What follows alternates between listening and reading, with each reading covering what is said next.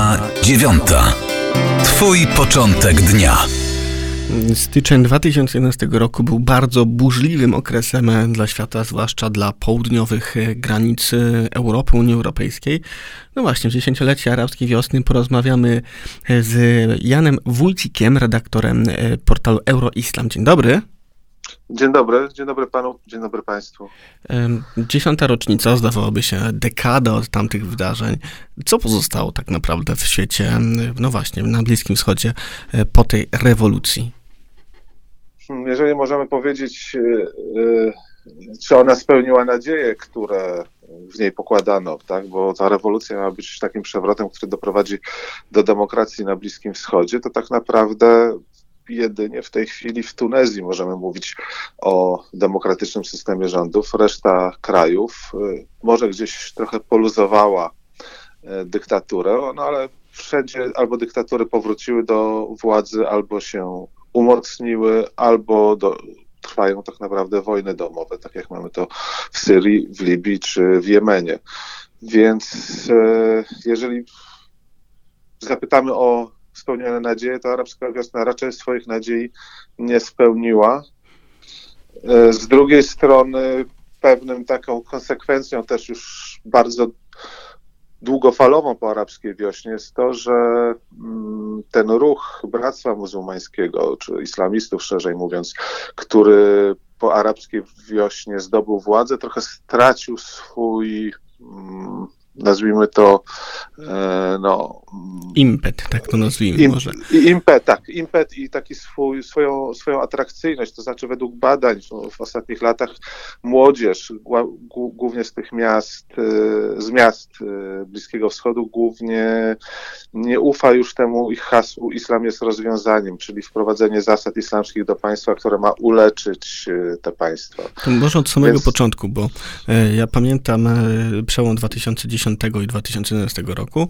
E, też byłem wtedy na Bliskim Wschodzie i pamiętam takie ogromne e, nadzieje, które się wiązały z tymi wydarzeniami. Też nadzieje wśród, zwłaszcza ludzi młodych, tego, że e, no właśnie, dyktatorzy odejdą, nastanie demokracja, świat się poprawi, a okazuje się, że tak naprawdę jedynym krajem, które, który zdaje się jakoś stabilnie wciąż rozwijać się w tamtym regionie, jest Maroko. Znaczy, to nie jest Bliski Wschód, północna Afryka, ale jest to wciąż ten kraj, świat arabski, świat y, muzułmański, e, a przecież tam takich e, wydarzeń znowuż e, gwałtownych, zdaje się, nie było. No więc od tych bardzo gwałtownych wydarzeń, pamiętajmy podpalenia się w Tunisie jednego ze sprzedawców na targu, aż do dnia dzisiejszego tak naprawdę, cóż, historia zatoczyła koło?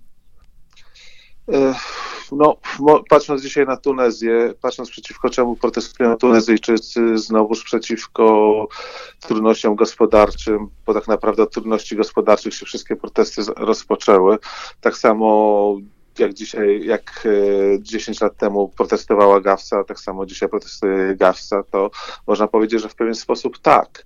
Natomiast e, my też musimy pamiętać, że też Polska na przykład, kraje naszego bloku, które najpierw obaliły socjalizm, to potem też doświadczyły pewnych e, trudności gospodarczych. Pamiętamy i wysoką inflację, wysokie bezrobocie, więc na pewno jest to samo, przez co przechodzą kraje, mm, wszystkie transformacje, aczkolwiek trochę warunki są inne i na pewno e, takie kraje jak Tunezja mają w tej chwili dużo gorzej. A bardzo dobrze wspomniał Pan o tym Maroku. Natomiast w Maroku też się odbyły protesty. Natomiast e, król e, Mohamed VI utrzymał władzę tak naprawdę. On, tak naprawdę tą władzą się trochę podzielił, ograniczono jego e, kompetencje, aczkolwiek w pełni kontroluje sądownictwo i armię.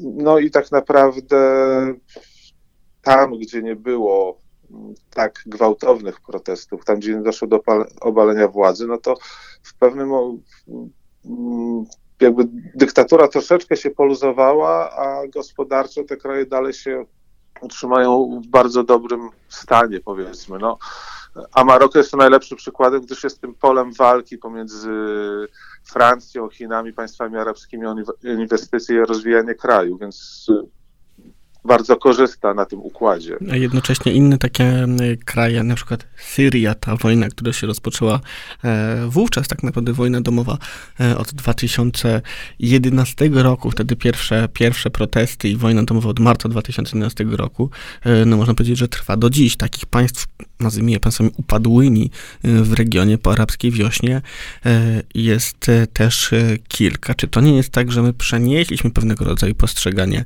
rewolucji, świata, demokracji, zachodnie, zachodnie postrzeganie tych kategorii na świat, no właśnie, świat arabski, mając nadzieję, że nagle w, tamtym, w tamtej części świata powstaną e, demokracje takie, jak e, znamy z, z Europy chociażby. E, no cóż, no bardziej zamiast demokracji mamy wciąż trwający, niezakończony konflikt.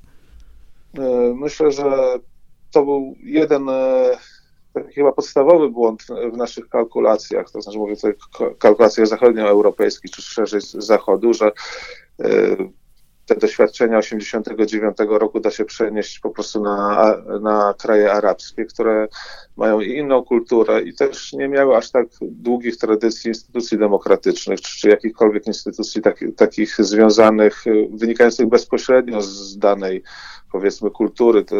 Musimy też pamiętać, że pewne instytucje które funkcjonowały w tych krajach, były narzucone przez kolonialistów w pewien sposób traktowane jako obce i do tego dochodzą jeszcze różne interesy, tak, no bo pamięć wojna w Syrii to jest y, też y, walka sunnitów, szyitów, Asada, Turcji, krajów y, arabskich, czyli cały, cały wielki y, splot różnych sporów. Podobnie mamy w Jemenie. W Libii, Libia była z, no, dość e, ciężko mówić wcześniej o Libii, o jakimś kraju, który miał jakieś instytucje państwowe. Bardziej mówiło się o tym, że to był kraj zdominowany przez jedną grupę klan, jeden klan nad innymi klanami. No i w momencie, kiedy ta e, dyktatura, mocna władza upadła, te te kraje zaczęły walczyć, te, te klany zaczęły walczyć między sobą. Tam y, nie tylko chodzi o różne układy polityczne, ale też o grupy interesu związane właśnie z tą polityką klanową, więc, e, więc tak, no, Zachód się pomylił po prostu. No. Libia, krótko mówiąc, Libia, tak? kraj, w którym rządził Muammar Kaddafi. Zdaje się, że jeden z takich e, najbardziej rozpoznawalnych i na pewno charyzmatycznych dyktatorów e, tamtego regionu dziś e, faktycznie jest przecież krajem, no, krajem upadłym, a jednocześnie zdaje się, że też arabska wiosna i te wydarzenia dziejące się wówczas, dekady temu, spowodowały jeden z kryzysów migracyjnych. Przecież to z Libii wiedzie trasa wiedzie, tak naprawdę tam jest brama e, części migracji do Europy, czy takie może trochę political fiction, ale e, gdyby ta sytuacja tam była bardziej ustabilizowana, wówczas e, my nie doświadczylibyśmy jako Europa tej dramatycznej w końcu migracji uchodźców na stary kontynent? To znaczy cynicznie mówiąc, tak, no Europa przez e, te kontakty z tymi dyktatorami już wcześniej powstrzymywała imigrację i oni współpracowali z Europą w powstrzymywaniu imigracji. Dalej współpracują, jeżeli weźmiemy na przykład e, pod uwagę Egipt czy Maroko. Mm, natomiast e, to jest pytanie, czy jak długo dałoby się tą dyktaturę utrzymywać tak, żeby ona nie uciekania się do, do coraz większych represji i jaki miałby być w tym też udział Europy. Więc yy, no, trudno, odpowiedzi, trudno tutaj odpowiedzieć, co by było, tak? Natomiast pamiętajmy, że nie tylko Libia jako brama, ale również Syria jako miejsce, skąd e, uciekły miliony ludzi przed wojną. Również tak naprawdę to ona stała się główną przyczyną tego kryzysu imigracyjnego, bo większość ludzi e, do Europy dotarła jednak szlakiem przez Turcję, Grecję i Bałkany, nie tym szlakiem śródziemnomorskim, który i tak w, te, w swoim, w tym okresie 2015 roku miał no, bardzo zwiększoną liczbę osób próbujących się tędy dostać. Więc cynicznie mówiąc tak, dyktatorzy nam pomagali i mogliby w jakiś sposób dalej ograniczać, no ale pytanie, czy to było rozwiązanie tak zwane długofalowe. Tak naprawdę.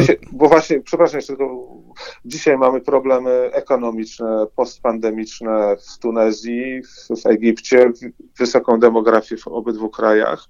No i pytanie, czy ludzie w ogóle z tych krajów, nie już z, z głębi Afryki, którzy docierają na wybrzeże, tylko czy z tych krajów nie będą coraz częściej docierać do Europy w poszukiwaniu pracy lub lepszego życia. No właśnie, znaczy wszystkie te protesty, arabska wiosna również rozpoczęły się przecież od kryzysów e, ekonomicznych, problemów e, gospodarczych. Te procesy w trakcie pandemii w jakiś sposób e, pewnie też się pogłębią, te kryzysy i problemy ekonomiczne i gospodarcze właśnie w tamtym regionie. Czyli tak naprawdę, gdybyśmy mieli po 10 latach jednym zdaniem ocenić arabską wiosnę, jak moglibyśmy ją ocenić? Czy ona coś faktycznie zmieniła na lepsze, czy jest to proces tak um, rozbudowany, tak wielowątkowy, że nie jesteśmy w stanie tego w ten sposób podsumować? E, ja bym podsumował to tak, że to są jednak zawiedzione nadzieje e, na to, czym ona miała być, a no, polityka cały czas trwa, to się wszystko rozwija. Dzisiaj mamy problemy gospodarcze w Tunezji, ogromne protesty i tak naprawdę one zaczynają się w tych samych miejscach, w których zaczęła się arabska wiosna, więc sposób zatoszyliśmy koło. Ale, mhm. ale yy, problem jest w tym, że Europa w za małym stopniu pomaga takim krajom jak Tunezja jeżeli my nie jesteśmy w stanie nawet opanować w jakiś sposób problemów w takim kraju jak Tunezja, to no, w jakiś sposób jesteśmy mówić o kontroli całej Afryki Północnej. Czyli tak naprawdę historia po dekadzie zatoczyła koło na Bliskim Wschodzie i w północnej Afryce. Jan Wójcik, Euroislam.pl był moim Państwa gościem. Bardzo pięknie dziękuję za tą rozmowę. Do usłyszenia. Dziękuję bardzo. Siódma, dziewiąta. Twój początek dnia.